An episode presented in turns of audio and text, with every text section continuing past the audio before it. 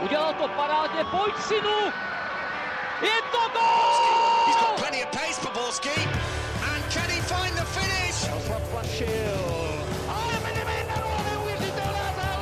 Teď to chtělo přijedat Karlovi do běhu. Teď to chtělo o chviličku dřív.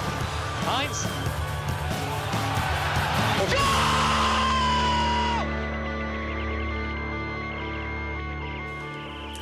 Dobrý den. Koronavirus zatím na dveře našeho studia neklepe a roušky bychom už asi stejně nesehnali.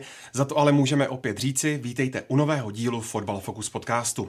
Tentokrát se podíváme na mega přestup Tomáše Součka do West Hamu, návrat Bořka do Čkala na Trávník a taky válku Martina Haška se Spartou.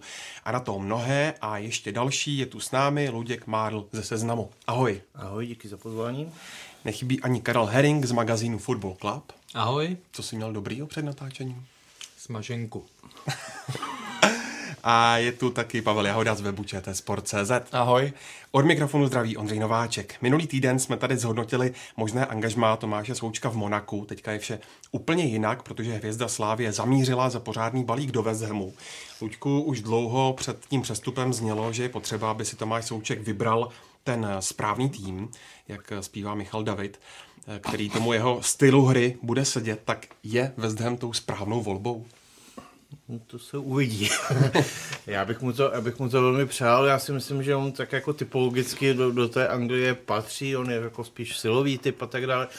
Samozřejmě je všechno výrazně komplikovanější tím, že sezóna je v plném proudu, že se nemůže s nimi tam jakoby sehrávat a navíc Ham je v situaci, kdy vlastně v každém zápase hraje o život, takže, takže tam jako není moc opravdu klid na, na nějakou aklimatizaci. Teď eh, bude podle mě hrozně důležitý ten zápas s Brightonem, jestli do, do něj nastoupí.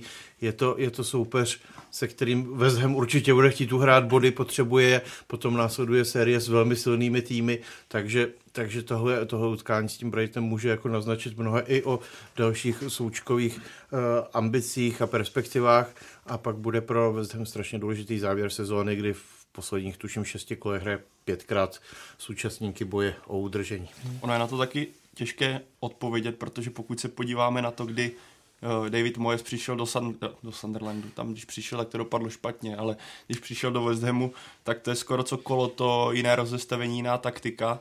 A tím pádem zatím úplně není jasné, jak to bude vypadat, až se do toho týmu zabuduje Tomáš Souček, ale můžeme vycházet nějak z toho, třeba když porazili Bournemouth, nebo když hrál v Evertonu, tak Everton měl, vždycky měl takové dvě šestky, dvě osmičky, nevím přesně, jak teďka to přesně fungovalo, tehdy tam byl Gibson, Osman, teďka nastupovala Rice eh, s Noblem, s Markem Noblem, takže hlavní konkurenti, obrovský talent anglického fotbalu versus legenda West Hamu. A dá se počítat, že v tom tohle bude jako oblast, které Tomáš Souček bude bojovat a vlastně jestli se prosadí, nebo respektive jestli mu to bude sedět, tak to bude skutečně vycházet z toho, jestli David Moyes trošku, nebo ten systém uspůsobí, nebo nechci říct uspůsobí Tomáši Součkovi, ale jestli ten systém bude Toma, hře Tomáše Součka sedět. Ještě z té tiskovky mě přišlo taková jako informace, jak on říkal, je skvělý defenzivní záložník, ale je i skvělý ofenzivní záložník, který, nebo ofenzivně laděný, že dokáže dávat góly.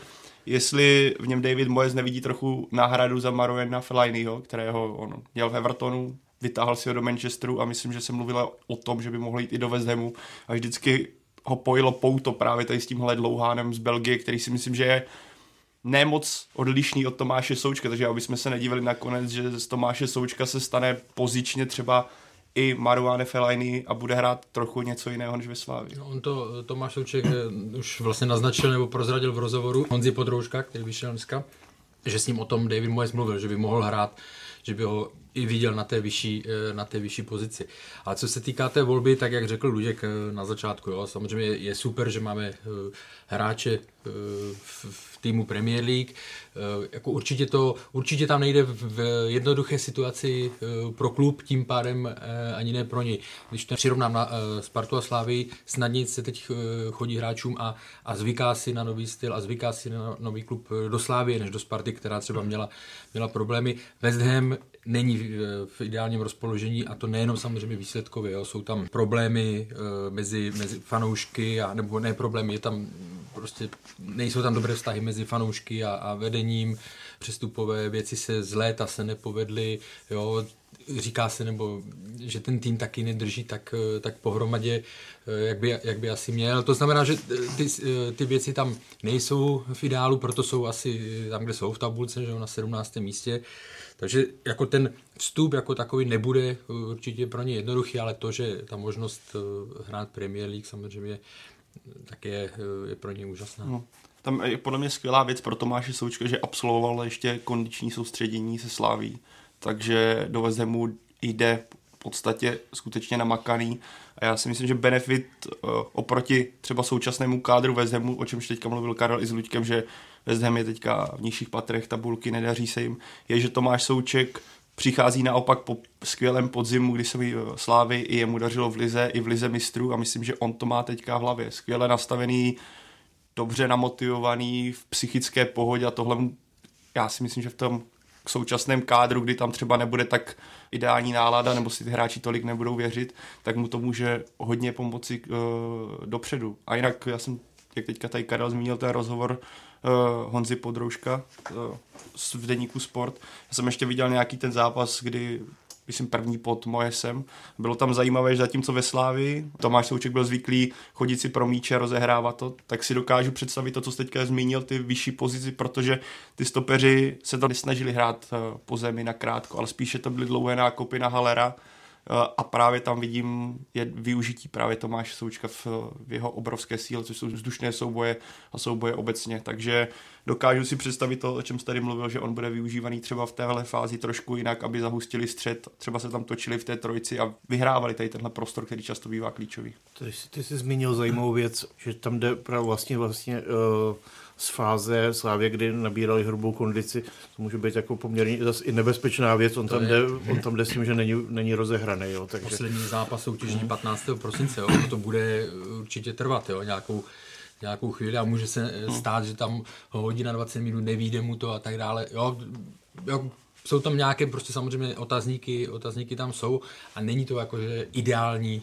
řekněme ideální nástup pro ní nebo načasování, ale tak to prostě je, že jo, tak s tím se Vždycky musí porvat. nějaká situace. Tak, s tím se musí porvat. Když odhlédneme od toho, že se West Ham potácí dole a mění rozestavení, jak už zmínil Pavel, tak Karle, když se na to podíváš z perspektivy, co je pro ten klub signifikantní? No tak eh, on to, Pavel, už eh, hodně toho popsal z toho a jedno, jedno z toho je, že vlastně Veznem se pořád nějakým způsobem hledá. Jo? Eh, taky ten styl, prostě mění to, mění to rozestavení včera vlastně s Liverpoolem 5-4-1 nebo prostě tři, tři stopeři, že jo? tam byli, co jsem se díval na to. Co je potřeba taky říct, že David Moyes je anglická škola, to není uh, nějaký strateg ve smyslu, ve smyslu, že by preferoval nějaký uh, technický, uh, technický fotbal a tak dále. Trochu skotská. Trošku, tak, přesně. Bral jsem to jako, že trénoval v Premier League, ale je to skoťák, přesně tak. Jo, ale jo, takže to bude taky samozřejmě zajímavé, jak, jak do tohohle bude, jak si na tohle rychle rychle zvykne, protože, že říkám tam, že nějaký držení míče a tak dále, to tam, to tam nebude což je vlastně silná stránka Tomáše Tučka, který dokázal tu hru Dirigo ve Sláví skvěle. A v tomhle jsem zvědavý, jak, jak to vlastně tenhle faktor na něj zapůsobí a jak tady kluci mluvili o nějaké aklimatizaci z toho, že Tomáš Souček nehrál další dobu soutěžní zápas, což je jeden faktor a najednou bude, naskočíte do týmu, který bude hrát asi dosti odlišně, než na co jste zvyklí, na co jste měli kolik posledních x let, vám ten styl seděl, co jste měli zažité v krvi, takže tohle je další faktor, který nebude jednoduchý. Na druhou stranu Tomáš Souček eh, ukázal, že aklimatizovat se dokáže skvěle a že je hlavně silný v hlavě, když vezmeme ten jeho progres od neúspěchu na testu ve Vlašimi přes Žižkov, Liberec, Slávy, kdy skutečně o něm spoustu lidí pochybovalo a on vždycky v té těžké situaci se nezlomil a dokázal se dostat do té situace, že je nyní na, ve West Hamu, tak jenom to vyjadřuje to, že ho nezlomí e, nějaká složitější situace, kdy třeba se mu najednou nedaří, což je podle mě tady v téhle chvíli, kdy jde do nejlepší ligy světa v mých očích, strašně důležité, že třeba když mu začátek úplně, nebo na začátku tolik nebude hrát, že se z toho nesloží, ale naopak bude víc makat a věřit v tu šanci. Zrovna tam těch zápasů 14, no, no. tam jako tam nějaký moc velký odklady, taky prostor není, tak uvidíme.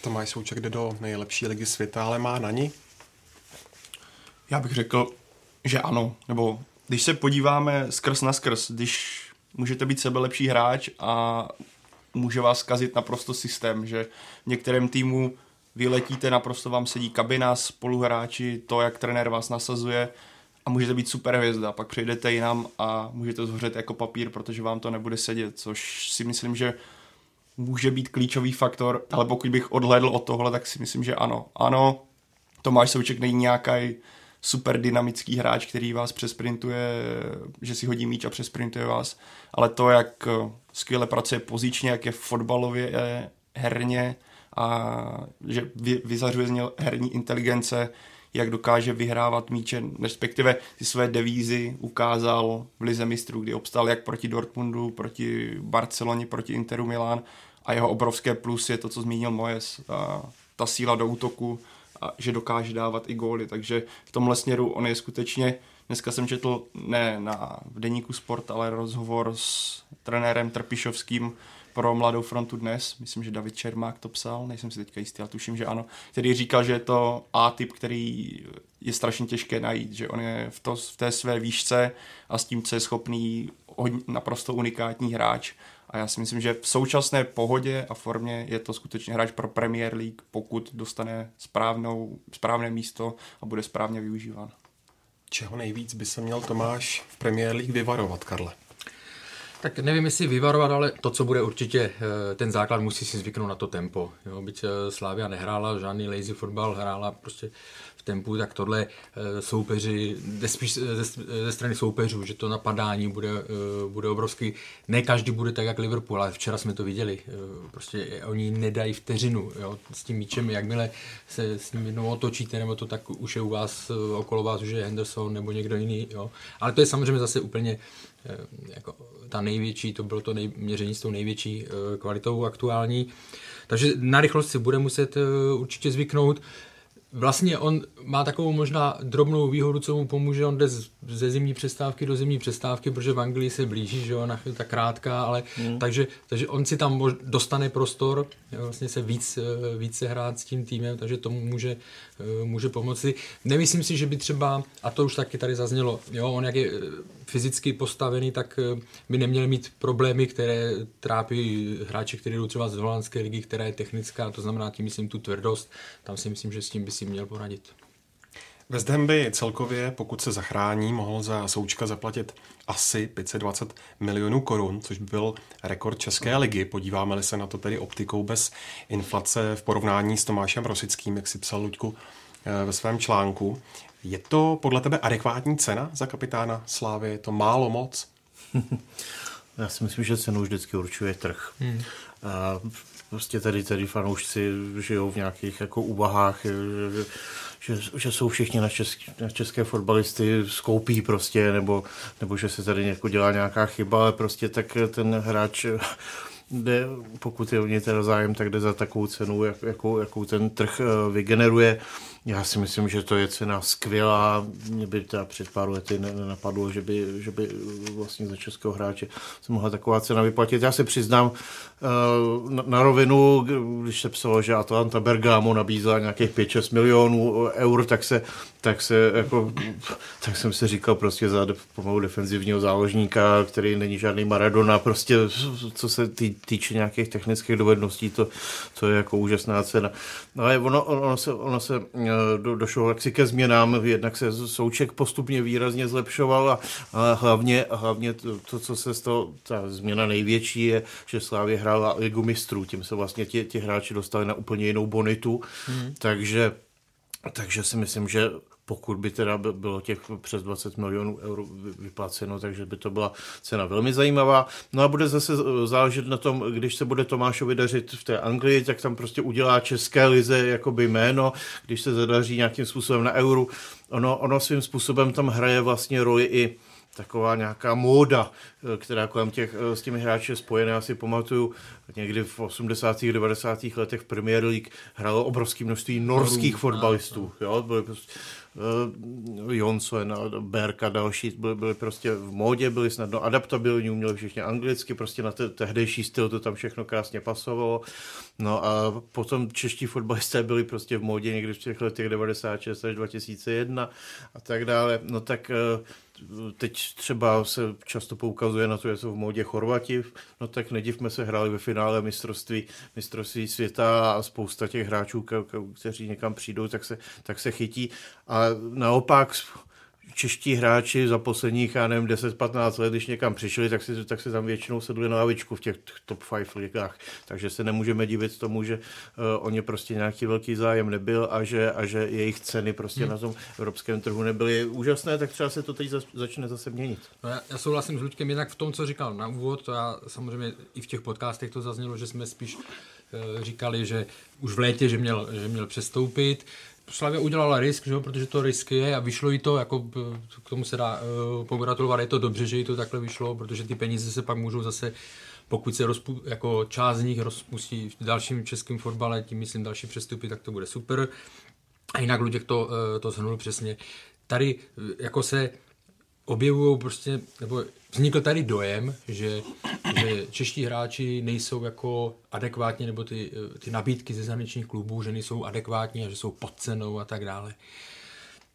V porovnání s jinými. To jako to není, že by někdo tady nechtěl jim zaplatit. To je prostě daný tím, jaký má, řekněme, rating Česká liga. A ta je momentálně je prostě na nízké úrovni v očích scoutů, v očích zahraničních klubů z těch, z těch předních lig. A to, co říká Luděk, bylo tam období, kdy český fotbalista to byla značka, jo, prověřená na přelomu století, protože reprezentace byla úspěšná.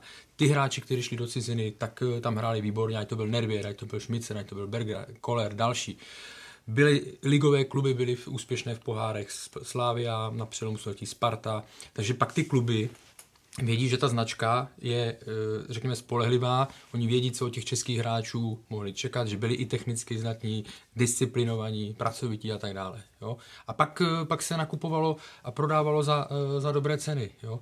Ale teď prostě, teď to řešíme celou dobu, že, že kvalita těch hráčů, těch českých, nebo typově, typově, že jsou prostě, nejsou tak atraktivní pro ty zahraniční, pro ty zahraniční kluby a tím pádem nejsou, ne, nejsou tak, takové ceny ani. To je úplně logické. A není to, že by někdo nechtěl, jako že by tady chtěl někdo ořezávat, nebo že by si zasedl na, české hráče. Kvalita je základ a ta určuje všechno.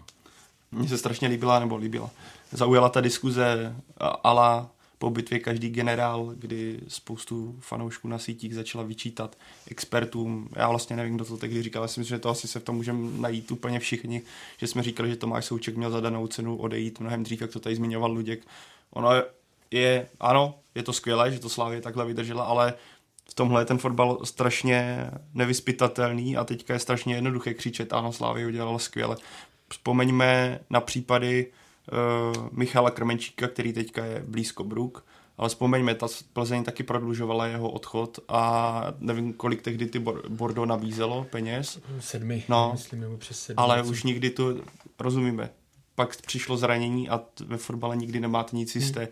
Zase tady proměna, ano, Slav, věděl někdo, že postoupí Slávě do ligy mistrů, nevěděl, podařilo se, podařilo se Slávě, Slávě dostala obrovsky těžkou skupinu, ale díky trenérovi předváděla fantastické výkony. Kdyby neměla tak dobrého trenéra, neměla tak dobře postavený kádr, mohla tam zohřet o Tomáši Součkovi, by se zase mluvilo trošku jinak. Jsou to takové ty proměny, o kterých nikdy nemůžete říct dopředu, počkáme a bude to určitě lepší, plus Slávě má silné, nebo má silné finanční zázemí, nebo respektive měla spoustu peněz, takže měla v podstatě jistotu, že když ho teďka neprodá, tak se jede dál. Tohle by si třeba spoustu, řekněme úplně skoro, hmm. téměř každý český tým nemohl dovolit říct na nabídku za Tomáše Součka pár sezónu zpátky, která by byla atakovala 200-300 milionů, tak by si nemohl dovolit říct, ne, prostě my budeme čekat a uvidíme, jak to bude vypadat. Takže ano, je to skvělé, já ti to dám ti to, Karle, ale to takové ty názory, ale hele, teďka to bude všechno to je jako okamžitě lepší a experti melou plý kraviny, když Tomáše Psoučka prodávají brzo.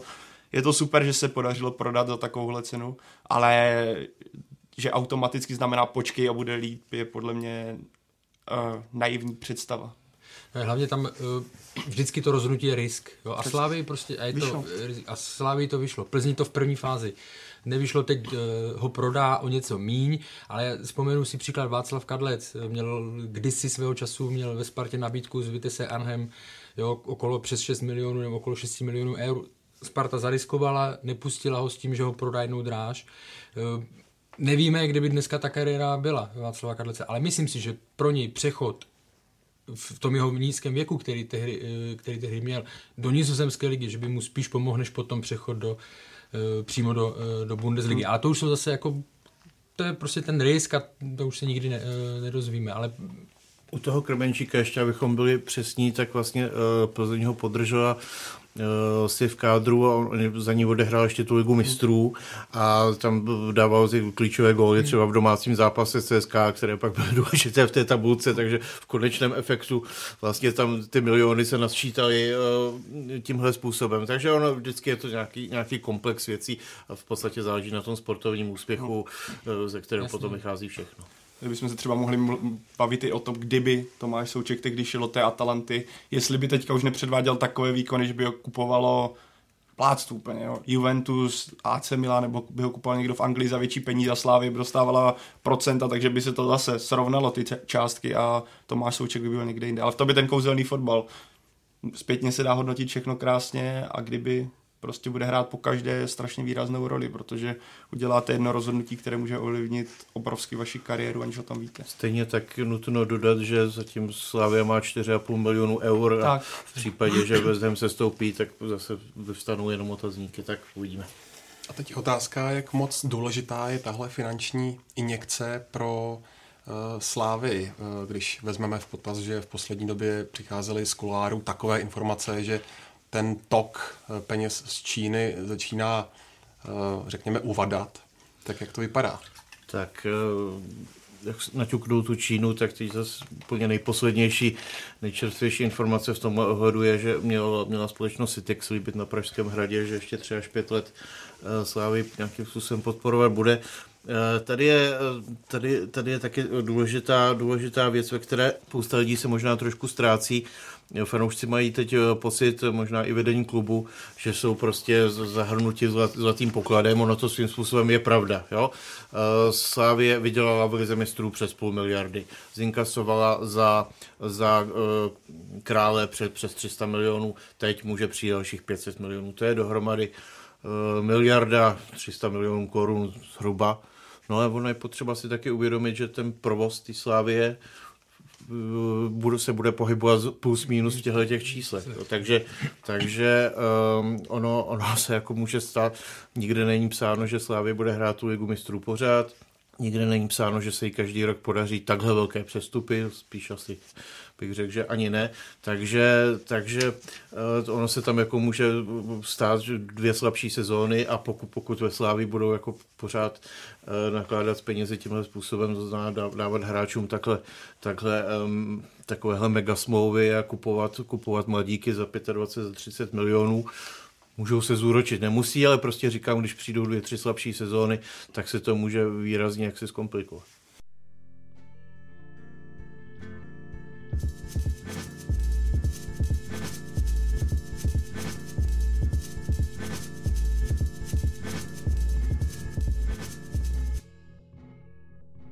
Když vezmeš, Karle, do úvahy ten zářijový prodej Alexe Krále, teď prodej eh, nebo hostování s případným prodejem Tomáše Součka, mezi tím ještě potenciální prodej Michála Krmenčíka, tak myslíš, že teď nastane období, eh, že zahraniční kluby začnou za české hráče utrácet větší peníze? No, aby to byl, aby se z toho stal nějaký trend, tak to musí opravdu uh, trvat ne jedno, jednu sezónu. Je dobře, je, je fajn, že, že prostě se podařilo Slávii prodat uh, za takové, za takové sumy hráče, ale to ještě to neznamená v tuhle chvíli, že to je norma, jo? protože když se podíváme, tak nejdražší přestup z České ligy ven, což byl Tomáš Rosický, je starý 19 let, to znamená, to, tohle to je, jsou výjimečné výjimečné věci, takže bych to fakt nenazýval trend. Eh, aby se z toho stal trend, tak třeba konkrétně v případě Slávě, tak to musí být, že opakovaně to, co říkal Luděk, že opakovaně bude hrát tu ligu mistrů, protože v ní a bude mít třeba zaujme tak jako eh, v tomto ročníku. Jo. Vzpomeňme si, že Slávia měla úžasný celý ten, eh, celý ten rok 2019, to znamená, tam se odehrálo to, že poprvé na sebe ti hráči upozornili na jaře v Evropské lize a potvrdili to a potvrdili to na, na podzim. Teď už víme, že vlastně Slávia na jaře hrát nebude. To znamená, tam zase vyskočí x jiných hráčů, o které bude zájem. Bude euro, tam bude strašně zájem, e, důležité, jak si povedou Češi, protože když vypadnou ve skupině, nebo i když skončí v osmi finále, tak e, se tam eh, ty kluby se zase zaměří e, na jiné hráče. Takže tam je důležité to, aby byli rok co rok Eh, rok co rok eh, v té, eh, v, té, v lize mistrů, aby prostě na sebe dokázali, dokázali jako upozornit. Jo. A, a Slávia samozřejmě má teď tu výhodu v tom, že opravdu není nucená prodávat za, v tuhle fázi za 7 uh, milionů eur. Jo. To, co říkal Pavel může jít do většího rizika, což ale nemůžou jiné kluby. Mladá Boleslav, jo? dáme zase příklad, jak se, jak se hodnotí české, čeští hráči nebo hráči v České lize v porovnání se zahraničím. No tak Nikolaj Komličenko, ten odešel za, za necelé 4 miliony eur, dal přes 30, dal 30 gólů v minulé sezóně, teď uh, dával góly a je to v úvozovkách jenom, je to jenom uh, necelý 4 miliony eur, protože ty kluby nikdo nenabídl víc, protože jinak by ho Boleslav už prodal v létě, jinak by ho prodala víc za teď. Ale podíváme se do tradiční, když to při, zase řeknu, jo, Belgie, Wesley v létě, Zbruk, 16 gólů předtím nebo 14 za 16 milionů. Jo. Z Dánska přišel do uh, Skov, um, kam přišel, teď mi to vypadlo, ale prostě 30 gólů dal uh, v dánské lize a šel za, šel za mnohem větší, šel za mnohem větší peníze, myslím 12 milionů eur, nebo teď se mi ty čísla začínají plést, ale tím chci říct zase ukázat na ten, na ten rozdíl, na ten rozdíl v tom, jak je vnímána ta Česká liga. A aby se jí vrátila ta pověst soutěže, ze které mohou vzejít zajímaví hráči, tak to musí trvat uh, víc let opakovaně a musí se to potvrzovat Evropě, protože když vezmeme samostatnou ligu, nebo jenom ligu, bavil jsem se o tom s jedním hráčem, eh, který je v kontaktu se skauty a říká, když ti skauti z těch větších klubů přijedou se podívat, na jaké zápasy oni do Česka pojedou, na derby, anebo na Plzeň se Spartou. A co oni tam viděli v minulé sezóně? Tam viděli válku, tam viděli saně, tam viděli žluté karty, prostě, ale fotbalu tam moc, eh, moc neviděli. Tak to je nezaujme. No. Takže aby se opravdu z toho stal trend, tak se to musí opakovat. A to není snadné, prostě v Evropě v lize mistrů.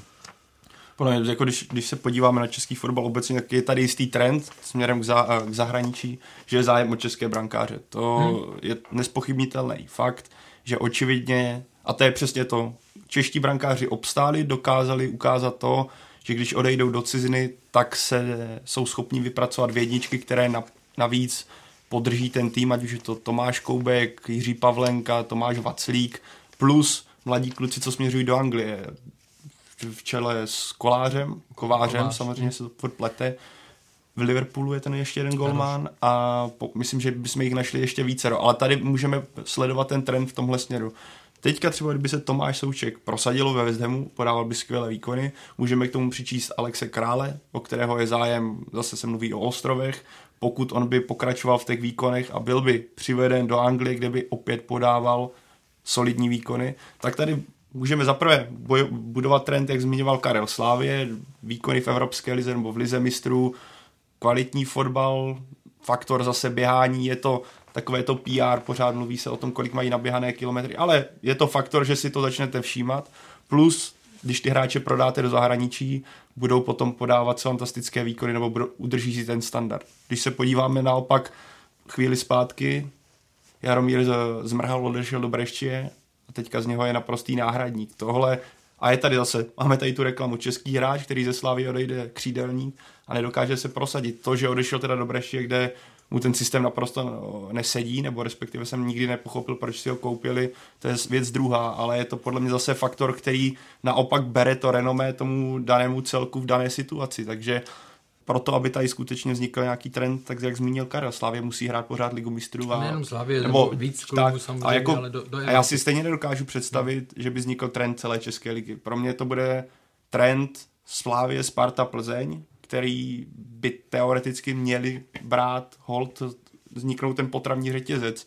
někdo se vytáhne, koupí ho nejlepší české týmy a potom to bude výš, protože si nedokážu představit, který český celek v současnosti, není koho tam nevidím takhle, kde by měl zaujmout více jako hráč. To si vezmeme, že jsme se bavili o tom období 2000, začátek 21. století, tak tam neprodávala do zahraničí jenom Sparta, Slávia. Tam prodám šel Steiner přímo eh, do Bundesligy z Liberce, Milan, uh, Milan Baroš, Marek Jankulovský, šli z Baníku, Teplice později prodali, o něco to bylo později, ale Edin Džeko, Martin Fenin, že jo, to šli, to šli tady z těch, uh, Olomouc prodávala, že jo, přímo do Bundesligy. Matějovský z Boleslavy šel do Ano, jo, to znamená, to jsou věci, které teď v téhle fázi prostě jsou vyloženě bohužel a souvisí zase to s tou kvalitou nebo s tím typy hráčů, které současný český fotbal většinou produkuje, jo, že o ně není prostě hmm. není zájem. Tam šlo o tu mládežnickou základnu, samozřejmě něco produkovala, teď to se zdá, že se tam objevuje, objev, objevila generace prostě eh, kluků narozených po roce 2000, mm-hmm. Eh, o kterých se mluví o tom, že, že mají mnohem větší předpoklady, eh, jak si hrát evropský fotbal, než ti, co se narodili v A jsou letech předchozích. lepším směrem, tak. Tak i se to projevuje teda na českém přestupním trhu, že, že o ty kluky mm. teď zájem, že se Sparta Slavia snaží, Plzeň snaží podchytit opravdu už kolem nějakého třeba 18. roku života a pracovat s nimi nějakým způsobem. Takže věřme, že tam jakoby nějaká perspektiva je. Ale to bude furt otázka eh, mnoha let ještě, že jo? To je... Tak. A to vlastně odráží, nebo dá se tady dát rovná se proto, kdy spoustu lidí, nebo fanoušci psali o tom, že by češ, čeští hráči měli teďka z České ligy automaticky odcházet za vyšší částky. Tohle může nastat, ale za předpokladu toho, co teďka zaznělo, že se eh, čeští hráči etablují v tom, že pokud odejdou, tak budou skutečně dobří a budou tahouny svých celků v těchto pěti ligách, ne že Tomáš Souček odejde za obrovské peníze, tak automaticky to znamená, že si český trh spraví. Naopak, je to spíš taková jako ta první vlaštovka, která může udělat Jaro, ale která pokud eh, vlastně český fotbal nebude dál produkovat řekněme co rok nebo co obrok. Ve Slávě vidíme potenciálně hráče, které, kteří můžou odejít za vyšší částku, ale dá je teďka nikdo, nemyslím si. Bude to zase běh na delší trať, musí ti hráči to potvrdit třeba v další sezóně v Lize mistrů tím, že tam postoupí. A tam je takových těch dílčích faktorů hodně, které když se spojí, můžeme se o tom bavit, ale nemyslím si, že automatika bude, že teďka, jak Karel zmínil, že z Belgie koupí útočníka za 30 milionů, nebo kolik říkal, 30, 40, 20, no prostě za vyšší částku, já už jsem to samozřejmě zapomněl. ale, hodně. ale že tohle tady teďka bude automatika. Tak vždycky, vždycky se nejlíp prodá střelec nebo, nebo hráč Alá Maradona prostě mm-hmm. s mimořádnými technickými dovednostmi a něco takového, to se jako pro, přiznejme na rovinu český fotbal neprodukuje. I, i ta Slávia v té lize mistrů se prosadila úplně jakoby jiným jasně, stylem, jasně. Musela, musela nasadit prostě tu fyzičnost a tak dále a, a Tomáš Souček to byl jako vrch, vrcholným představitelem, takže on musí jít eh, do týmu, kde, kde se od něj bude něco takového očekávat. Není to prostě univerzální kvalita, opravdu jako hmm. Maradona, kdyby hrál v jakýmkoliv mužstvu na světě, tak tam nasází 30 gólů za sezónu. Ale eh, ten, ten, ten, eh, ten souček je prostě taková součástka, že se přesně musí vidět, co se po něm chce, jako byl třeba Jirka Němec, který v životě gól nedal, ale prostě v tom, v tom šalke uměl je eh, před lety dokonale využít jeho schopností, že on prostě nestratil míč, jo, dokonale krytí, zapadal prostě do nějaké mozaiky.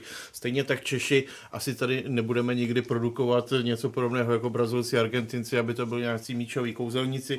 Musíme produkovat něco, co bude pro ten evropský trh zajímavé, co bude zapadat i do těch fotbalových trendů, jak se to bude posouvat. A to teď, to teď ve většině případů neděláme. To je to. A ještě co se týká těch přestupových částek, ono se furt porovnává. A proč oni tam? A proč my neprodáváme tolik a tak dále? Ono někdy ty částky opravdu závisí na tom eh, trhu, na té potřebě. Jo. Dám příklad, jenom fiktivní příklad. Když mám dva hráče na podobné kvalitě a budu mít klub, který je v krizi v lednu potřebuje prostě udělat, zranil se mu, já nevím, útočník a on potřebuje koupit, tak ty prodávající samozřejmě vědí, že, že prostě e, napálí větší cenu. Tak ten klub si jednoho z těch dvou, byť jsou na stejné úrovni, vybere, dá za něj plácnu 20 milionů liber, e, byť na trhu má, normálně by měl menší cenu a ten samý útočník stejné kvality, protože v létě už e, se ty, už nikdo takový nenajde, tak prostě odejde třeba jenom za 15, za 12. Jo. Kepa není nejlepší brankář na světě. Není, nej, nebyl nejlepší brankář na světě, když odcházel, ale je nejdražší, protože přišla taková situace na trhu, kdy Chelsea ztratila Courtois a musela rychle reagovat. A prostě ten eh, tým, kdo to prodával, tak ho tak to, eh, toho využil. Jo? Takže ta cena není tabulková, jo? že Messi a Ronaldo číslo 10, ty musí mít takovou sumu. Jo, a za další jsou 9. Vychází se situace prodávajícího Těch proměných je tam strašně moc. Ty jsi, Karle, v úvodu mluvil o pomyslném ratingu České mm. ligy. Tak eh, když to srovnáš třeba s naší oblíbenou belgickou ligou, Um, od, to jedničky, bude bolet, to... od jedničky do desítky, tak by mě zajímalo, na jaké úrovni se pohybuje česká a na jaké belgická liga. Uh, jako, když to budu brát z pohledu atraktivity hráčů, které generuje, Eh, ta, ty soutěže obě, a tam se nebavíme teďka jenom o národnosti, ale o tom, které, tak můžu, když jsem jenom v rychlosti projížděl prostě uh, přehled, kolik zastoupení má Belgi, Belgie, jako, teda jako země a Česko v těchto pěti ligách, tak tam je to, a hlavně v jakých klubech, tam je to jasný. My máme dva hráče v Premier League. Víme, že Matěj Vidra se trápí v Burnley, je tam prostě je tam zavřený. kdo je ten no, druhý. No, je tam Tomáš Souček, který začíná. Eh, Belgičanů je tam, myslím, nějakých 13 nebo 14 nebo 15, ale zároveň víme v jakých klubech, jo, City, Leicester a tak dále, jo. Podívám se do dalších soutěží. V Bundeslize máme, v Bundeslize máme sedm hráčů. Většina z nich je v týmech, které se pohybují ve spodní, ve spodní části. Jo? Podíváme se do Itálie, tam je to úplně dole, tam je pět hráčů, myslím, který, eh, který nastupují, dva jsou v týmu. Poslední uh, tabulky Antonín Barák teď přešel do pomáhat do Leče, jo. A je tam vlastně nejvýš je Ladislav Krejčí z Boloňou, která je jedenáctá. V Španělsku máme brankáře Tomáše Vaclíka, Belgičani tam mají tři hráče, ale z toho dva jsou v Realu Madrid. Jo. To znamená, eh, to znamená tedy ten, my opravdu v té fázi neumíme, eh, nebo nemáme hráče, kteří by byli svými individuálními schopnostmi, protože o ty jde, zajímavé pro největší hmm. kluby. Tomáš Rosický už mi před osmi lety nebo před kolika říkal, když byl v Arsenalu, že mluvil se scoutem, jedním hlavním a ten, že mu říká, co se tam u vás stalo, že, že vy jste přestali produkovat hráče, které, eh, které jste produkovali. Vy to máte všechno, je teďka je silový, fyzicky jo, eh, nabušený, ale to, co jste uměli, tam není. Jo. A to, to bylo před osmi lety a ještě momentálně je to. Teď doufejme, že o eh, té generaci, o které mluvil Luděk, kdy už se ty změny začali do těch eh, tréninků a do té výuky prostě nějakým způsobem implementovat, tak, takže se to projeví, ale to se projeví za jako za 4-5 let jako, a ještě víc. A největší vlastně Karel tady mluvil o nějakých číslech počtu fotbalistů, ale pro mě jako nejmarkantnější rozdíl je vlastně to, o čem jste teďka mluvil naposledy. Když porovnáme, kteří hráči tam jsou. Belgie v podstatě nabízí hráče právě všeho chuť. Máte tam skvělé brankáře, skvělé obránce, skvělé záložníky a křídl, třeba útočník nebo křídlo, kteří vám dokáží nabídnout to, co nabízí Španělové, co nabízí Fran- eh, Francouzi, co nabízí Brazilci, Argentinci. Ať už se podíváme na Azarda, na vlastně na oba, mohli bychom pokračovat Kevin De Bruyne, to je, hmm. to je něco neuvěřitelného. A pak se podíváme na nás, nebo na, český, na české prostředí, co produkujeme za ten styl uh, hráčů. A nemáme tam tady tuhle variabilitu, že bychom mohli sáhnout tak nebo tak. Je tam, ano, máme tam brankáře, teďka se začínají se produkovat, nebo produkovat. Do, vychá, vyšli z ligy dva velice dobří nadstandardní střední záložníci ale tahle variabilita těch uh, hráčů, které bychom mohli použít kdykoliv a ještě do té vyšší kategorie prostě není. Tam, jsou, tam se míchají dvě věci. Jedna, eh, jedna jsou jako ty skills, dovednosti hmm. a druhá je mentalita. To tady taky prostě často se upozorňuje na to, že, že, ti, že ti český kluci jako ztratili ten hmm. drive, hmm. vlastně hmm. touhu jako někdy, někdy jako prorazit, uspět, být, být skvělý na evropské úrovni, že všem najednou začalo stačit vlastně hrát tady ligu v těch předních českých klubech, souvisí to prostě s tou ekonomickou úrovní no, a, a, tak dále prostě, takže, takže i ten, i ten Tomáš Souček tím, že tam jde, tak může třeba probudit v těch eh, hráčích, když se mu tam bude dařit vlastně tuhle tu touhu, že, že můžou udělat ještě ten krok dál, na což už vlastně skoro zapomněli. No, ano, ano. Jako já vím, že jsme tady, nebo hlavně já, že jsem jako to vyznívá negativně, ale já se snažím fakt spíš o reál, spíš o reálnější pohled, než že bych propadal nějaké euforii. Jo? A za, je to na základě toho, co ví i kluci Luděk, eh, Pavel s, s těmi lidmi mluví. Jo? Když se bavíte s lidmi, pro které je to každodenní jako obživa, sledování hráčů, scouting, prodeje hráčů, eh, sportovní ředitele, ty vám to řeknou prostě eh, prakticky všichni, jo? Že, to, že, to také, že to takhle je. Jo? A ještě co je, třeba já budu strašně rád, když české kluby zvednou cenu svých hráčů a budou je výhodně prodávat. To je to nejlepší, co může být, protože pak bude z toho profitovat třeba i ta reprezentace, protože ten, ten klíč, jak můžou menší země uspět proti těm největším, je úplně jednoduchý. Že? A to zase vidíme u Belgie, u Holandska a tak dále. Ty hráči se musí dostat z těch národních lig do těch nejlepších a pak, pak stoupá celková ta kvalita. Jo? Ale ono třeba někdy, ještě teď trošku odbočím, ale tam je strašně zajímavý příklad Salzburgu. Jo? My se bavíme o tom, jestli Češi prodávají, české kluby prodávají pod cenou a tak dále.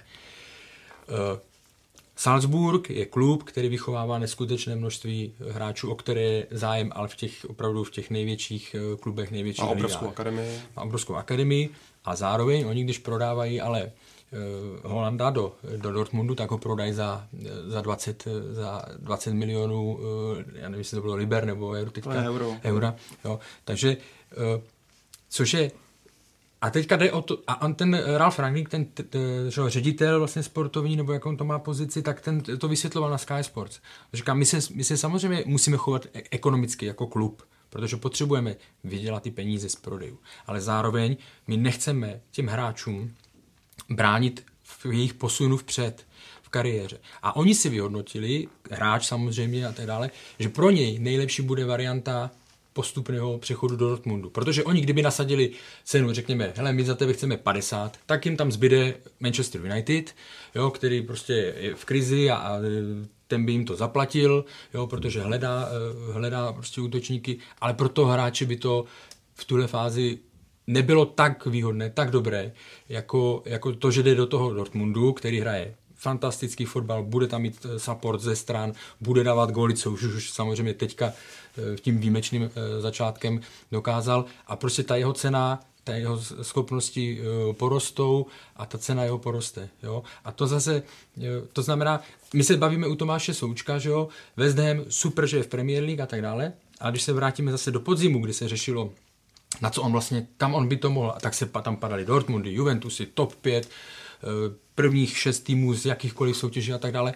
A najednou je to, a teď to berte jenom jako, jako ne s nadsázkou, ale prostě to není kritika, najednou je to v úhozovkách jenom West Ham. Jo, když vezmeme, co se, co se bavilo. A to už zase souvisí s tou sumou. Jo, protože když nasadili takovou sumu, tak samozřejmě tím vy eliminujete uh, lepší průměr z Bundesligy, lepší průměr z, z Itálie, Atalantu a tak dále, jo, která je teďka rozjetá. Takže chci říct, že i z pohledu hráče je potřeba někdy na to, uh, na to se dívat a někdy jim pomůže, když ta cena třeba není až tak, uh, tak vysoká, protože se dostanou do, nějaký, do nějakého klubu, kterým sedne víc než jenom, no. kde bude jeden z mnoha. A podle mě... Navíc, když se, promiň, navíc, když se ta cena přestupní sčítá i s platem, který už u toho Tomáše hmm. Součka byl taky postavený hodně vysoko, tak. takže ty, ty náklady potom uh, ohromně rostou. Plus na to Helanda se mluví o tom, že tam má obrovský bonusy, což může být pro ten Salzburg zpětně a, obrovský, že tak, že se to může vyšplhat. Někdo psal, a teďka nevím, jak je to reálný, jo, tohle jenom jsem někdy četl, že to se může vyšplhat na někdy na částku kolem 80 hmm. milionů euro ve finále, kdyby se povedlo úplně všechno. Ale ten Salzburg je podle mě skvělý případ toho, kdy o, vrátíme se k co, o čem jsme se bavili, když si buduješ tu značku, když to podíváš se, a to je dlouhodobá práce, teďka to vypadá, všichni vidí Salzburg, krásná akademie, Salzburg, který eh, prodává hráče do celé Evropy, teďka to bylo, je to Helan do Dortmundu, Minamino, který odešel do Liverpoolu. Ale když se podíváme x let zpátky, tak je to prostě x let, kdy prodáváte hráče různě, o kterých v té době vlastně za ní neslyšel, bylo to za méně peněz. Keita, Mané, že jo, odešel tehdy do... A Keita do Lipska tak, za, za velké Takhle, peníze. přesně tam různě tady tyhle eh, odchody, teďka nevím, jestli Mané tam šel, to je úplně jedno. Ale prostě máš tady... To tak, tak, ale nevím, jestli ze Salzburgu šel, myslím, že jo. Já si myslím, že jo, že právě tohle je taková ta linka. Tak a tady je hrozně důležitá věc. Ten klub je naprosto přesně vydefin, Tak. vydefinovaný, Tak. vědí, co chtějí. Oni si na základě úplně fenomenálního scoutingu stahují nejtalentovanější kluky z opr- opravdu ze všech koutů planety, z Afriky a tak dále. Nevím, jak to dělají, je to zázrak. Eh, Na, na tom místě, v tom Salzburgu, je opravdu famózní infrastruktura, velké množství hřišť, eh, naprosto dokonalý eh, vědecký zázemí, v podstatě úplně ideální péče, jsou tam ty kluci jako, eh, jako by laboratorní eh, myšky, nebo jak to, eh, jsou tam vlastně Měl tam ty krysy, no. šle, šlechtění. Tak a zároveň vědí, že jsou v Rakousku. Rakouská liga jako celek nikdy nebude prostě nějak fenomenální.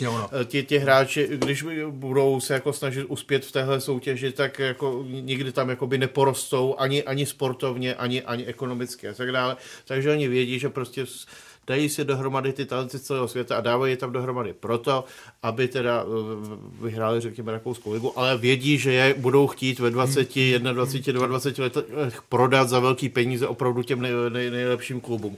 A tohle českým klubům chybí si myslím tahle ta vize, my tady nevíme, nebo tady je představa asi něčí, že prostě bude hrát každý rok li- ligu mistrů a, a že si tady eh, z České ligy, v níž nehraje jenom Sparta Slávy a Plzeň, ale hrajou tam taky Příbram, Zlín, mm-hmm. Opava a tak dále, který prostě ni, nikoho, Tu kvalitu, tu kvalitu prostě ta se nějak jako zásadně ne, nezvýší plošně, jo. Takže tohle je prostě strašně potřeba si, si uvědomit, uvědomit si, v čím jsme.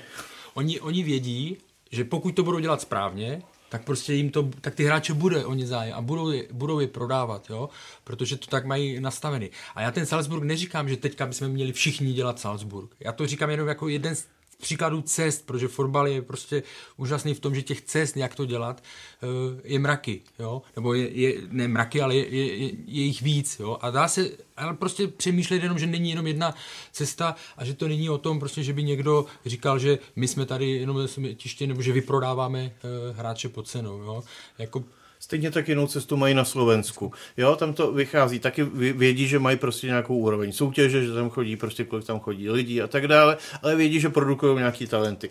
Vidí taky své umístění na žebříčku evropských eh, pohárových koeficientů, tak vidí, že je tam poměrně relativně nízká šance hrát eh, Evropskou ligu nebo, nebo ligu mistrů a z toho vyplývá to, že jsou potom jako jednoznačná strategie, jako mám tady 20 letého kluka, je u něj zájem, tak ho prodám. Jo? U nás se došlo vlastně k posunu v posledních letech v tomhle směru, že tady, že tady ty nejsilnější kluby, Kluby se, mají s, s, měli tu ambici prostě dostat se do ligy mistrů, protože jsme v tom žebříčku, takže tam jako byla reálná šance tu soutěž hrát.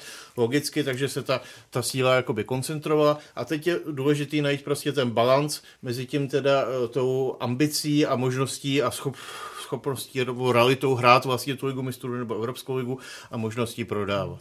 A ten základ je, pardon, poslední věc, ten základ, o o kterém se to všechno motá, je kvalita, kvalita těch hráčů a jaké typy prostě budeme vychovávat. Na ty podmínky, které máme, nebo podmínky, jako Česko dokáže v těch evropských pohárech díky těm, těm týmům uhrát velmi dobré nebo se dostat do kvalifikací, protože má i peníze Slávia, má peníze Sparta, eh, prostě byť se jí to nedaří pořád jako tohle, tak peníze má Plzeň, doteďka měla eh, prostředky a tak dále, takže si mohli ty kádry udržovat, jo?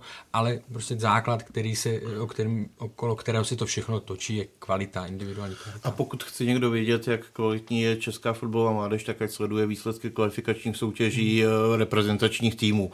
Jo, tam se prostě čas od času vydaří, ta Suchopárková 17 byla ale... bronzová v Gruzii, ale obecně to prostě pořád není žádný zázrak. Jo, Uvidíme, to je takový lakmusový papírek, to, jak hrajou týmy do 17, 19, do 21 let, to je ukázka toho, jak, jak bude hrát jednou reprezentaci, jak kvalitní hráči tam jsou k dispozici. Je tady v České kotlině, Karle, nějaký klub, který by se aspoň zdánlivě snažil Salzburgu přiblížit? Já jako víme, že ty podmínky jsou, eh, jsou jiné. A já hledám třeba aspoň klub, který eh, se vydá. Teď jsem byl, teď jsem byl eh, v tom Brentfordu, jo, dělal jsem rozhovor s Honzou Žamburkem a Brentford je specifický v tom, že prostě zrušil akademie, že se jim to v té konkurenci londýnské nevyplácelo, protože prostě bylo jasné, že nemůžou přivést eh, ty nejšikovnější hráče, ty jsou v, a teď je tu Luděk tak řeknu v tomhle pořadí, v Arsenalu, v Fáčku, v Chelsea, v Tottenhamu a tak dále. Jo? A eh, tak si prostě šli svojí cestou, že, že vytvořili to Bčko a tak dále. A teď a protože oni říkají, oni říkají, že když chceme bojovat s Goliášem, tak nemůžeme bojovat se stejnými zbraněmi, musíme trošičku jinak. To je třeba Slávia v Lize mistrů. Jo? Našla si svoji cestu, jak, jak, jak jim čelit.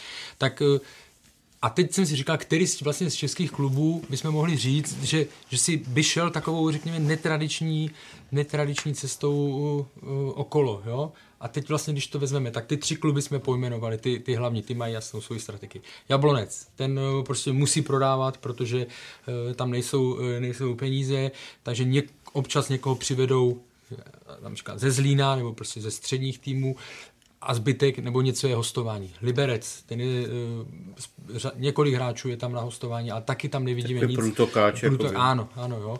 Uh, Baník se snaží, Baník kdysi to měl Baník, že měl samozřejmě... Takhle fungoval mládež, Baník, takhle ano, to, o čem fungoval se Baník, bavíme, Ano, no. jo, ale jo, přesně tak. Jo, v 90. letech a dřív vlastně, ta, jo, takže Olomouc taky má samozřejmě, uměla, uměla velmi dobře vychovat Brno taky. A teď to, eh, teď to tam prostě nevidím, respektive pořád a ty hráči, kteří už jsou vychování nebo tohleto, tak teď tu kvalitu individuální nemají. A to se zase vracíme k tomu Já bych ročníku. možná, dva- já bych dva- možná vypíchnul Jihlavu v tomhle, v tomhle ohledu. Tam si myslím, že na to, jak, v jak relativně skromných podmínkách tam fungují, tak tam o, o tam tuď prostě vyplynulo za posledních, já nevím, de, de, deset let jako spousta hráčů vlastně, kteří se dostali do ligy. reprezentace a tak dále na, na klub tohle, tohle ranku. Je to, je to fakt jako mimořádně úspěšná záležitost.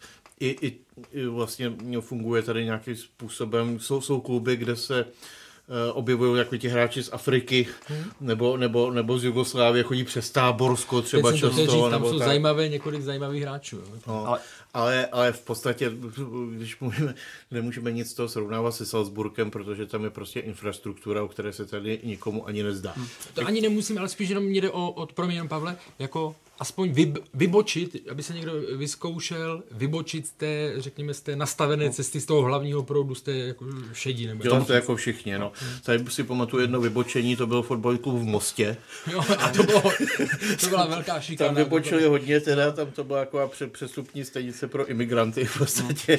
To jsem možná trošku teď přehnal, ale to si myslím, že jako Oboja. českému fotbalu to teda samozřejmě nesloužilo vůbec. No. Ale tak jako čistě teoreticky takový střípek v tom vybočení nabídla podle mě Slávě.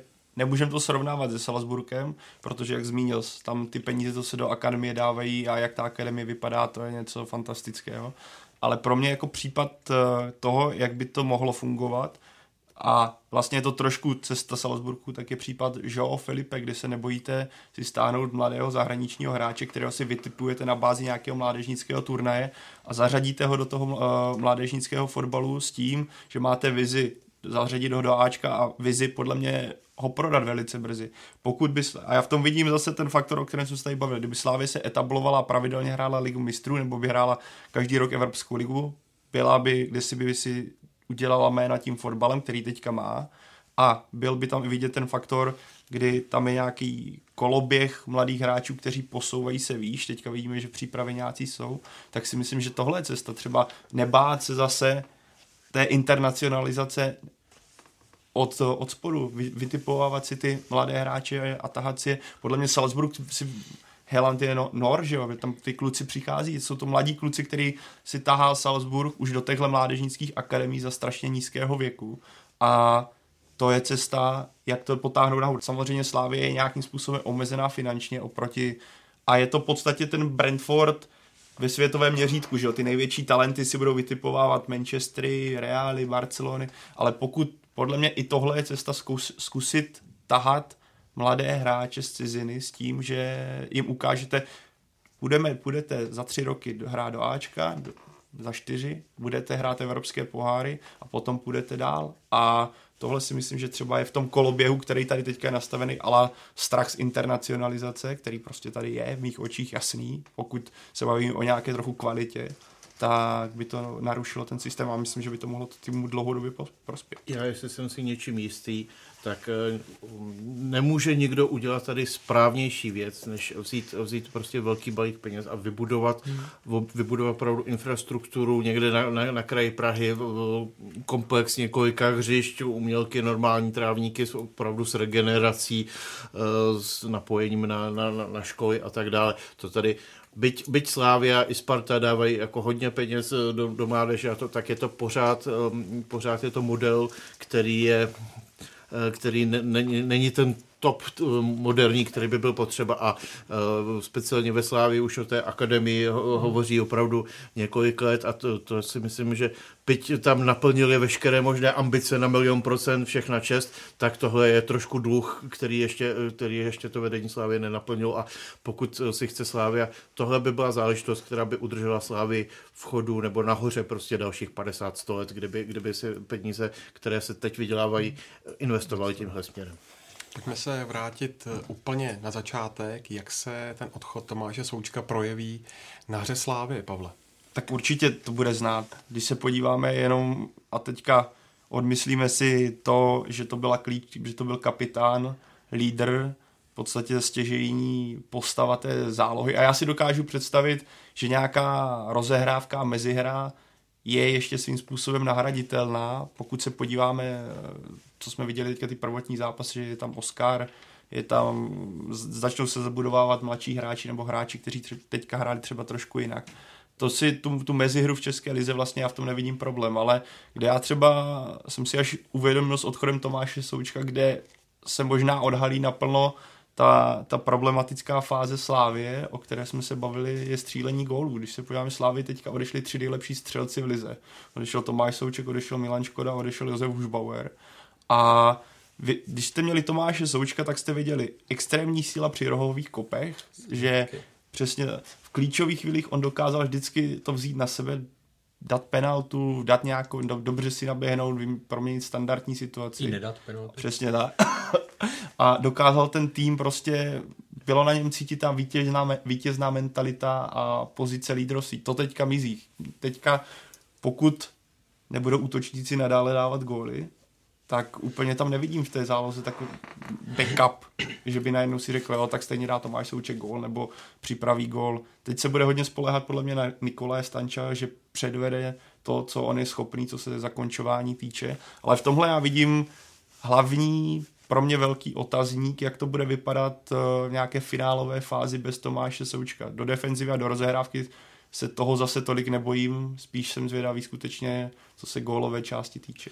Tam je jedna věc samozřejmě důležitá, podstatná, co se odehrává na hřišti a další rovinu to má třeba i v kabině. No, uh, tam vlastně ode, odešli, odešli Souček, Eh, Škoda, Hušbauer, řekl bych asi tři, tři lídři je jasně vyprofilování, takže teď, eh, teď i v rámci té kabiny se musí nastavit jakoby hmm. nová hierarchie, nové vztahy, počítám, že tam asi Bořil nebo Coufal třeba budou hrát jako důležité role, ale musí, musí si to nějak přenastavit, vybudovat znova, eh, vždycky je strašně důležitý první, jeden, dva první vstupní zápasy, jestli se vydaří, nevydaří, samozřejmě na tou slávě je taková jakoby kledba toho, že má ten náskok tak obrovský, takže tam přece jenom v těch hlavách to hmm. může být, ne, nemusí uh, prvotně nastoupit na, na milion procent, když zrovna si myslím, že ve Slávii na téhle věci jako pracují poměrně dlouhodobě intenzivně, co jsem si teď vzpomněl rozhovor Eh, pana Trpišovského ve Forbesu, kde zmiňoval, že snad dal jedinou týmovou pokutu a, a to po výhře nad Karvinou, eh, když Karvinou porazili 5-0 a jemu, jemu přišlo, že,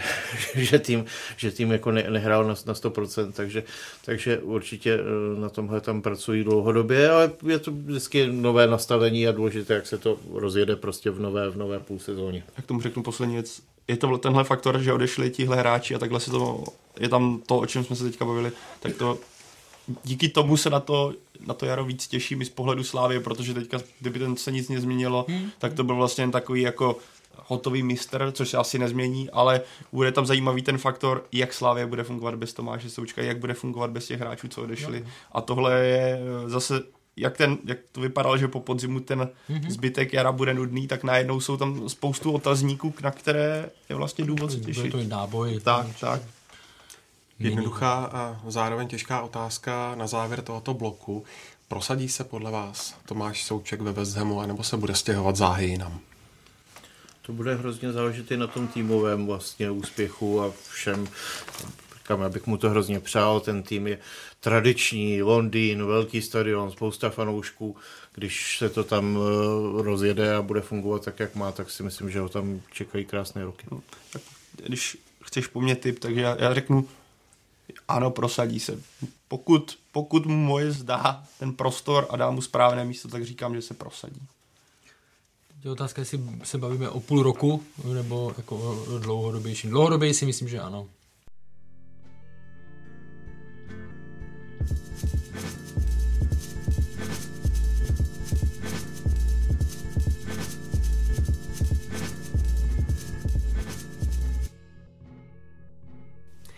Tak pojďme na Spartu, ta hlásí jednu velkou staronovou posilu. Po dlouhém zranění se do hry vrátil Bořek Dočkal, který chtěl odhrát duel s Ústím. Znamená to podle tebe, Luďku, že už je Bořek Dočkal úplně fit? Otázka co znamená úplně fit. Já si pamatuju, nebo mám pocit, že zmiňoval, že poprvé se cítil při běhu úplně komfortně 25. prosince, což je zhruba jako před měsícem. Eh, že, že ještě na, na soustředění ve, ve Španělsku, nebo že, že je domluvený s Kostou, že mu tam vyzkouší šprajc prostě, jak, eh, do jaké míry to všechno drží musíme mu samozřejmě držet palce, aby, aby to prostě ten, ten zásah do organismu, který tam proběhl vlastně v těch uplynulých měsících, nebo to, to léčení, prostě, aby to, aby to všechno fungovalo, fungovalo jak má. Je to, je to teď sam křehká věc, tyhle ty návraty, nemůžeme přát nic jiného, než aby to prostě všechno fungovalo, aby Bořek dočka hrál i na Euro, ale je tam každým, každým dalším dnem, každým dalším zápasem se to riziko, doufejme, bude, bude snižovat z toho nějakého možného obnovení zranění. Tak ten první poločas naznačil, že co se fotbalové stránky týče, tak Bořek Dočka nic nezapomněl. Bude to skutečně spíš o tom, jak bude držet tělo a jak rychle se dostat do nějakého zápasovo fyzického rytmu a kolik toho i drží, protože pokud to herní soustřední klapne ideálně a Bořek Dočkal přečká všechny saně a kopance a lokty ve vzdušných soubojích, tak je to jedině skvělý signál jak pro Spartu, tak zase i pro Českou ligu, protože to nabídne zase něco nového, zase nové téma na celé jaro a pro Spartu to může být velice klíčové v tom boji o druhé místo, který bude asi hlavním tématem jarní části. Řekl bys, Pavle, že i po té dlouhé absenci byl Bořek Dočkal v tom utkání s Ústím nejlepším hráčem Sparty na hřišti? tak on, tohle je, já bych to úplně takhle nehodnotil i z toho pohledu, že bylo znát, že Ústí má k Bořku Dočkalovi jistý respekt, respektive kdyby chtěli mu dát čuchnout, tak to vypadá trochu jinak.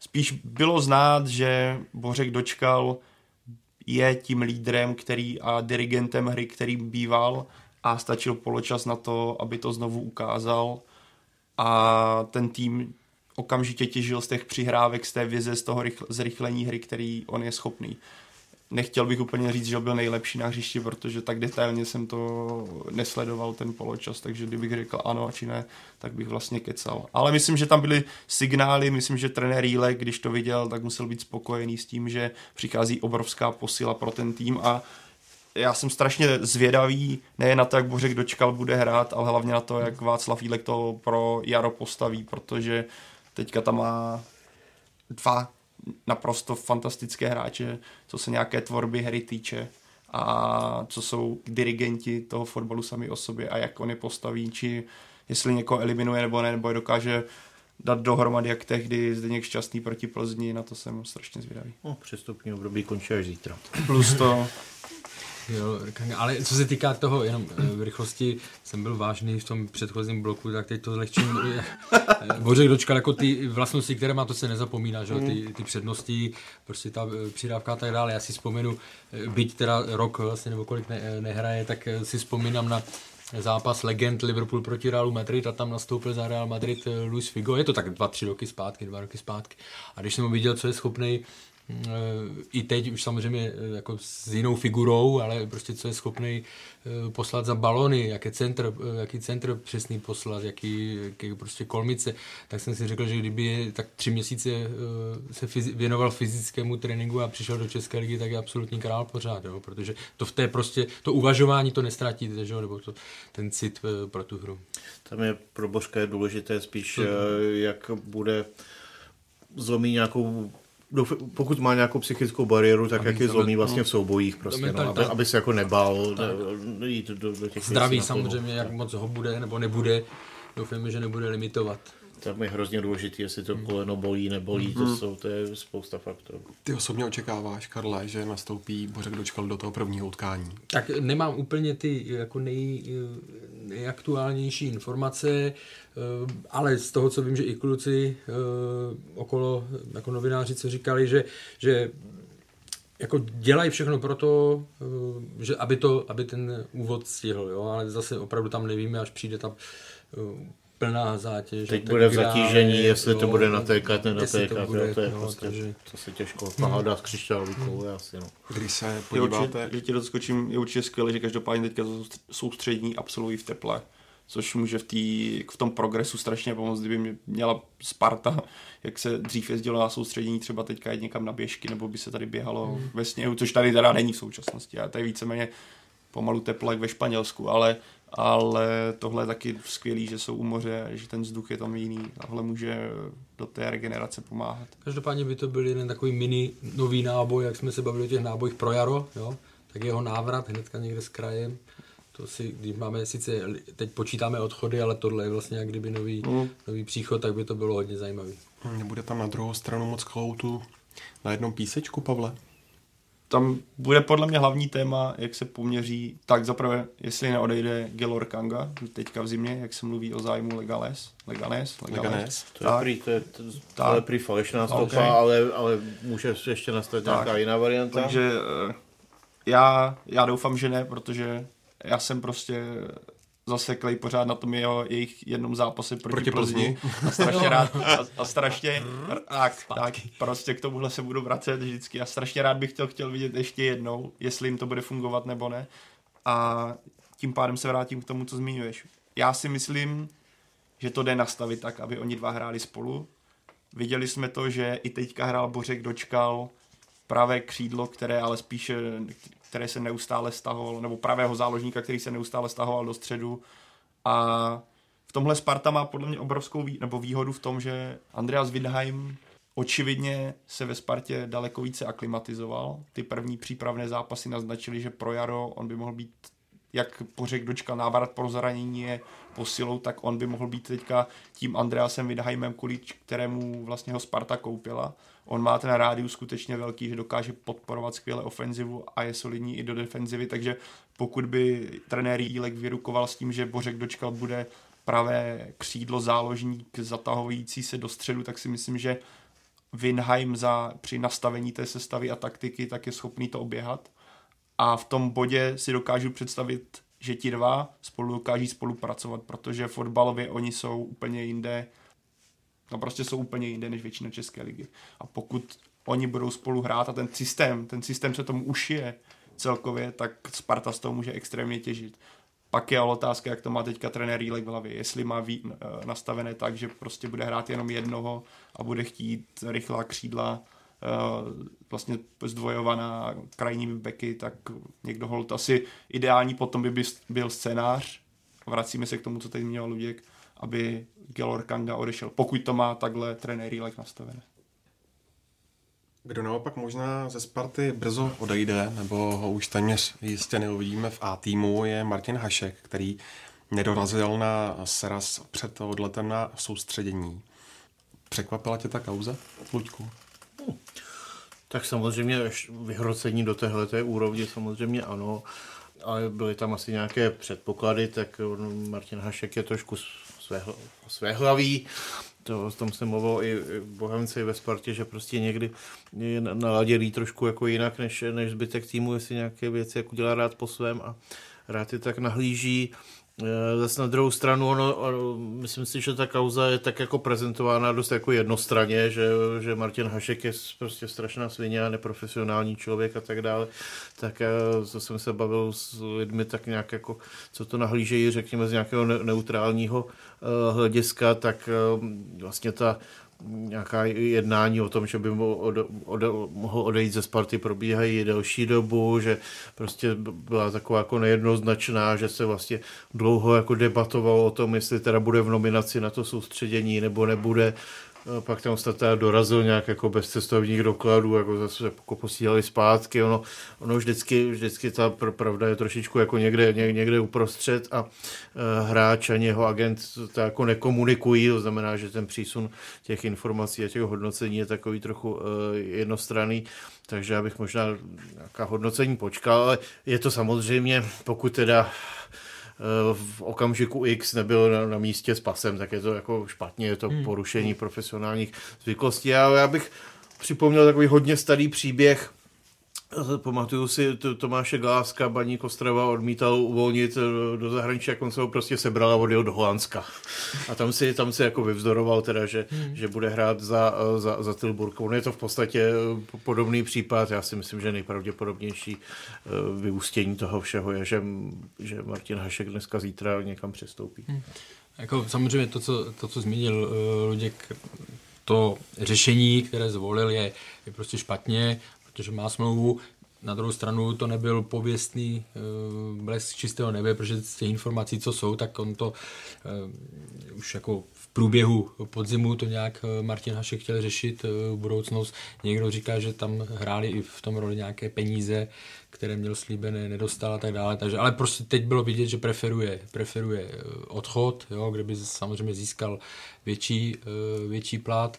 No, ale to řešení, to řešení je nešťastné. Není první samozřejmě na světě, kdo to udělal. Luděk zmínil, Luděk zmínil uh, Galáska, ale myslím, že tady ten truc, jo, to, to hmm. by se dalo koštělny, myslím, uh, Arsenalu taky. To je že, pravda, no. jo, a poslouchal jsem na, na Atletik, teď o tom, tomu věnovali z hodou okolností pár dní předtím, než se k tomu Martin Hašek odhodlal, tak tomu věnovali celý, celý článek, tak tam Robi Sevič vzpomínal vlastně, jak jak chtěl odejít z Birminghamu do Blackburnu, oni mu to nechtěli povolit, takže i přiznal vlastně, že v jednom tom zápase jako nehrál, eh, nehrál naplno. William Gallas byl obviněný vlastně eh, Chelsea, že si dal v tom zápase, když on, on chtěl jít do Arsenalu, tak eh, tam byl nějaký zápas, kdy zavinil penal, nebo si dal vlastní gól a myslím, že červenou kartu, tak byl jako obviněný, že to vlastně udělal úmyslně, on to samozřejmě vždycky popřel, jo, ale takže není první ani poslední, ale jako ten, ten základ je, že když mám smlouvu, tak bych hmm. měl plnit ty Pro, pro Spartu je to navíc citlivý téma po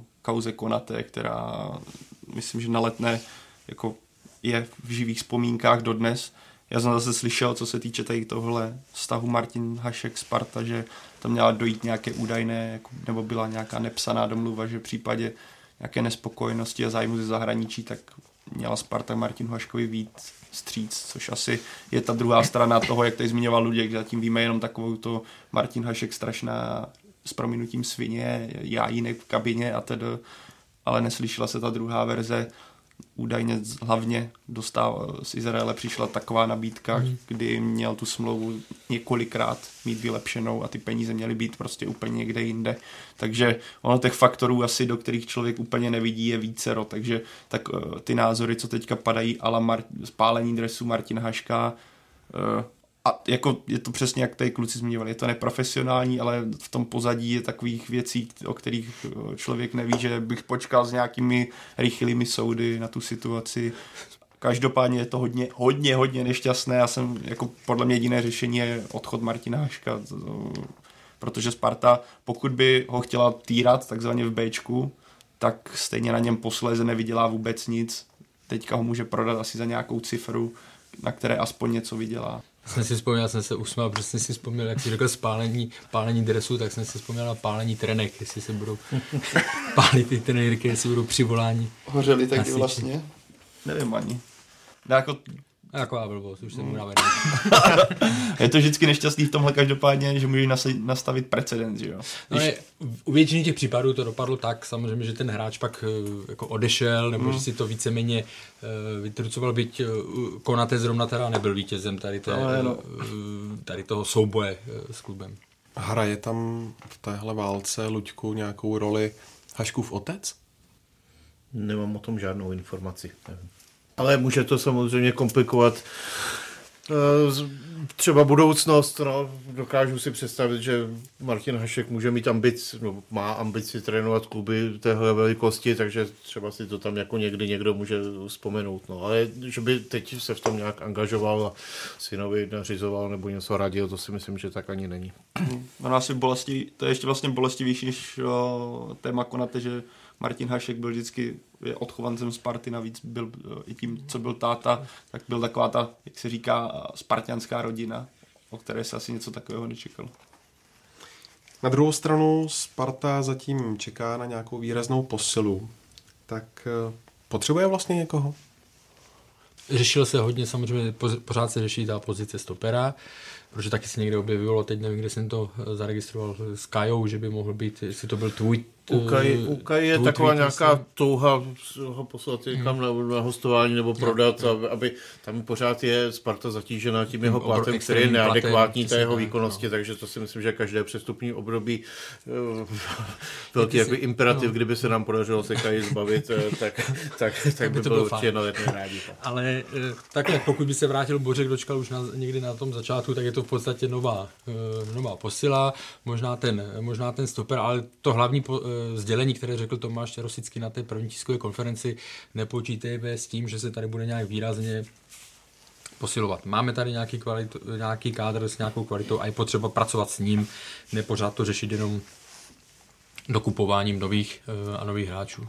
Jako pro mě, teďka, že tě to skočím, teď zmiňoval Karel toho stopera, Eh, jestli teda Sparta někoho měla přivést, tak je to právě pravý stoper, který má celý podzim problémy a mluvili jsme o tom i v předchozím podcastu v, v téma Slávě útok.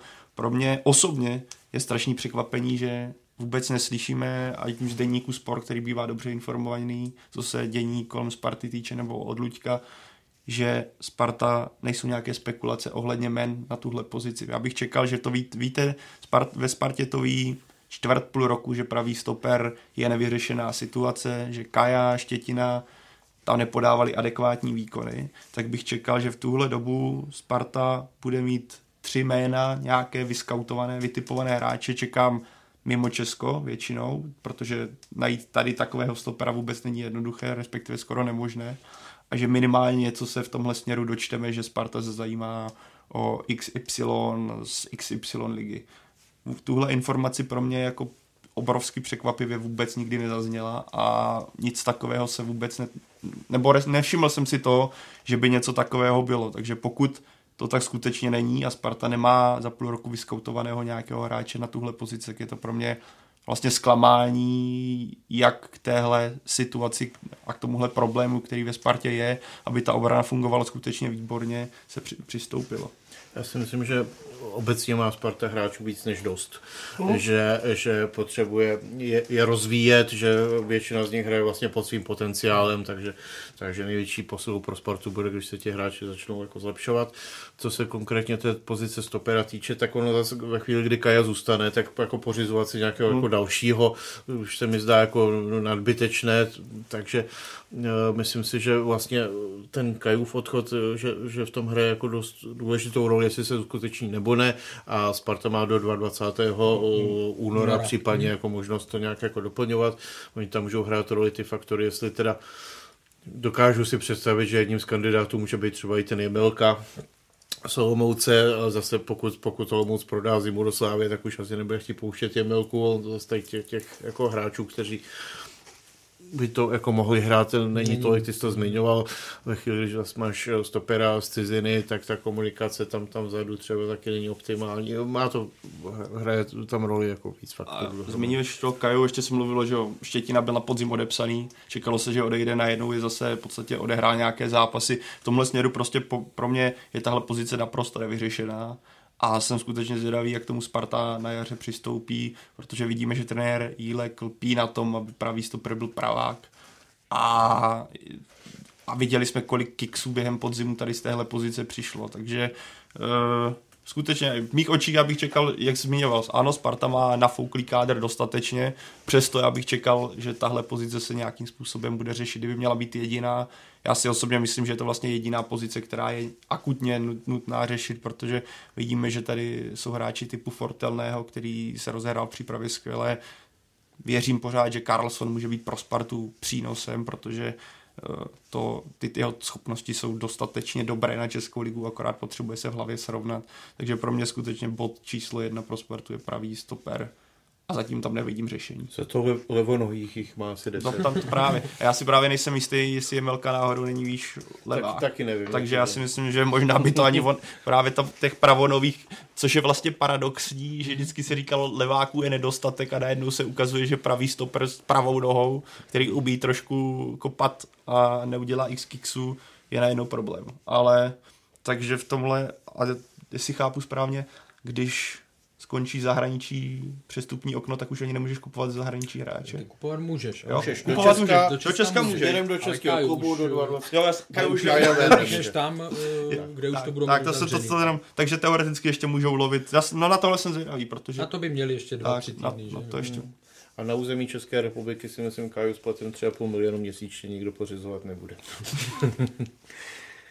Poslední otázka. Myslíte, že se rozehraje Bořek Dočkal do takové formy, že ho uh, uvidíme v létě na Euru? Já si myslím, že pokud bude zdravý normálně, tak, eh, tak bude hrát na 95% na euro.